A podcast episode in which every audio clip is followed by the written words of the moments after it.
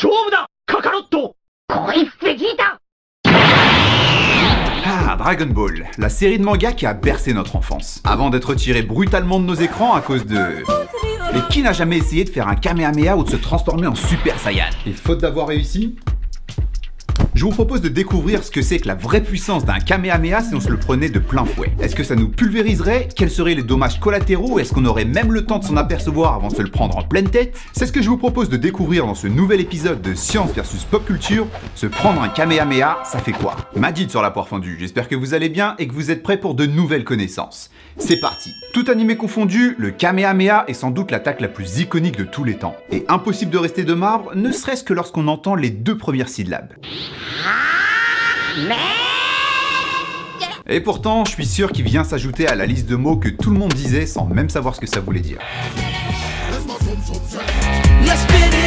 Mais bon, dans ce cas-ci, on peut quand même être content que nos amis du Club Dorothée nous aient épargné la traduction. Et ouais, parce qu'il y a une vraie signification derrière ce mot, et c'est vague destructrice de la tortue. Ok, en français ça fait beaucoup moins classe, et pourtant ils ont quand même trouvé le moyen de le traduire en quelque chose d'encore plus ridicule.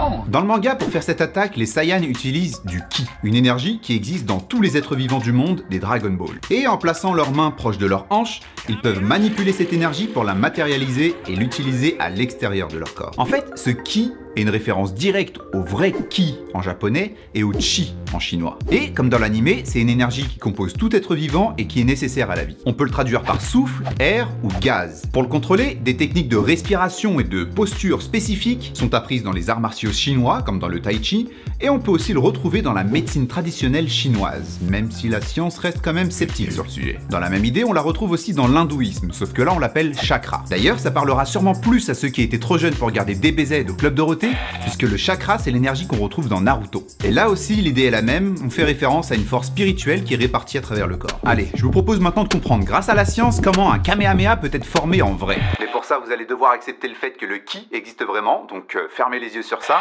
Mais pour le reste vous allez voir que Dragon Ball était pas loin de la réalité avec leur Kamehameha. Dans l'animé, on peut les voir placer leurs mains l'une proche de l'autre pour faire leur attaque. Ensuite, l'énergie commence à se former, ce qui donne l'impression qu'elle vient un peu de nulle part. Sauf que bien que ce soit invisible, il y a bien quelque chose entre ses mains de l'air.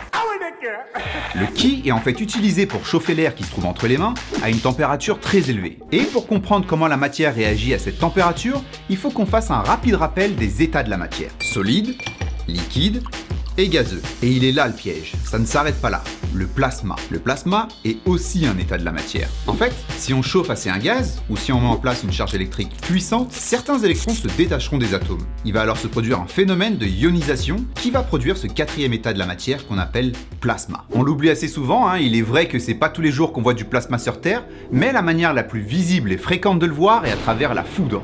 Et eh ouais, parce que la foudre, c'est pas de l'électricité mais bien du plasma. Et bien que cette matière soit rare sur Terre, à l'échelle de l'univers, elle est loin d'être rare genre très très loin, puisqu'elle compose 99,9% de l'univers observable. Et pour former ce plasma, nos Saiyans devront chauffer l'air entre leurs mains à une température de 25 000 degrés, qui est la température minimum à partir de laquelle le plasma se forme grâce à la chaleur, soit 4 fois celle du noyau de la Terre. À cette température, on peut alors avoir quelque chose de similaire au Kamehameha, puisque le plasma ressemble à une sorte de liquide dans lequel on trouvera des noyaux d'atomes et des électrons libres. Très chaud et électrique donc, tout comme on peut le voir sur l'énergie qui se dégage des Super Saiyans. Alors maintenant qu'on sait à quoi ressemblerait un Kamehameha en vrai, essayons de voir de plus près sa puissance. Et là, forcément, ça dépend de la puissance de celui qui la forme. Dans Dragon Ball, on sait qu'il y a une classification des personnages en fonction de leur puissance, qui est détectée grâce à cette technologie, et qui permet d'évaluer la force de la personne qui est visée avec. Ce qui va nous aider pour estimer l'écart de force qu'il y a entre les Saiyans. Dans l'animé, un humain moyen a une force de 5. Sangoku enfant, qui réussit à détruire une voiture en apprenant à faire un Kamehameha pour la première fois,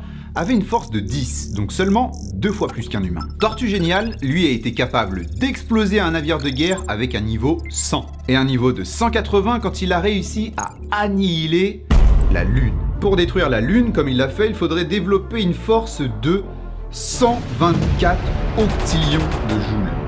Si ce Kamehameha venait à vous toucher, votre corps deviendrait aussi chaud que le noyau du soleil pendant quelques nanosecondes avant que vos molécules ne se désintègrent complètement. Je vous laisse même pas imaginer le résultat si le personnage le plus puissant de DBZ venait à vous lancer son attaque. Super Saiyan 4 Gogeta qui a une puissance de 2 milliards 500 000. C'est presque autant que tous les personnages de l'anime rassemblés. Si Super Gogeta vous balançait son Big Bang Kamehameha x 100, ça détruirait le noyau de chacun des atomes qui composent votre corps. Et si ça peut vous rassurer, avec la rapidité de l'attaque, votre cerveau n'aurait même pas le temps de savoir ce qui lui arrive. Votre corps deviendrait aussi chaud que l'univers une seconde après sa création. Et l'énergie libérée par cette attaque serait équivalente à celle libérée par une supernova. Donc, ça vous détruirait vous, mais aussi tout ce qui se trouverait à environ 30 années-lumière aux alentours soit environ un tiers de notre galaxie. Et s'il vous venait l'envie de faire un Kamehameha vous-même, je vous le déconseillerais fortement. Déjà, votre enveloppe humaine est loin d'être celle des Super Saiyans, ce qui veut dire que votre corps brûlerait aussi vite que si l'attaque était jetée sur vous. Et il n'y a pas que ça. Selon la loi de Newton, toute action a une réaction égale et opposée. Lancez une énorme puissance de plasma proche de la puissance de la lumière et vous vous retrouverez projeté en dehors de notre système solaire. Non, si vous tenez vraiment à faire votre propre Kamehameha,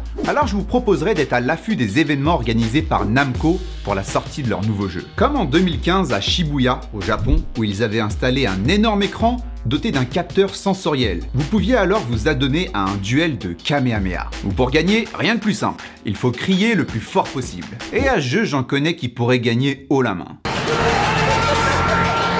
C'est tout pour moi, je vous dis à bientôt pour de nouvelles connaissances. Peace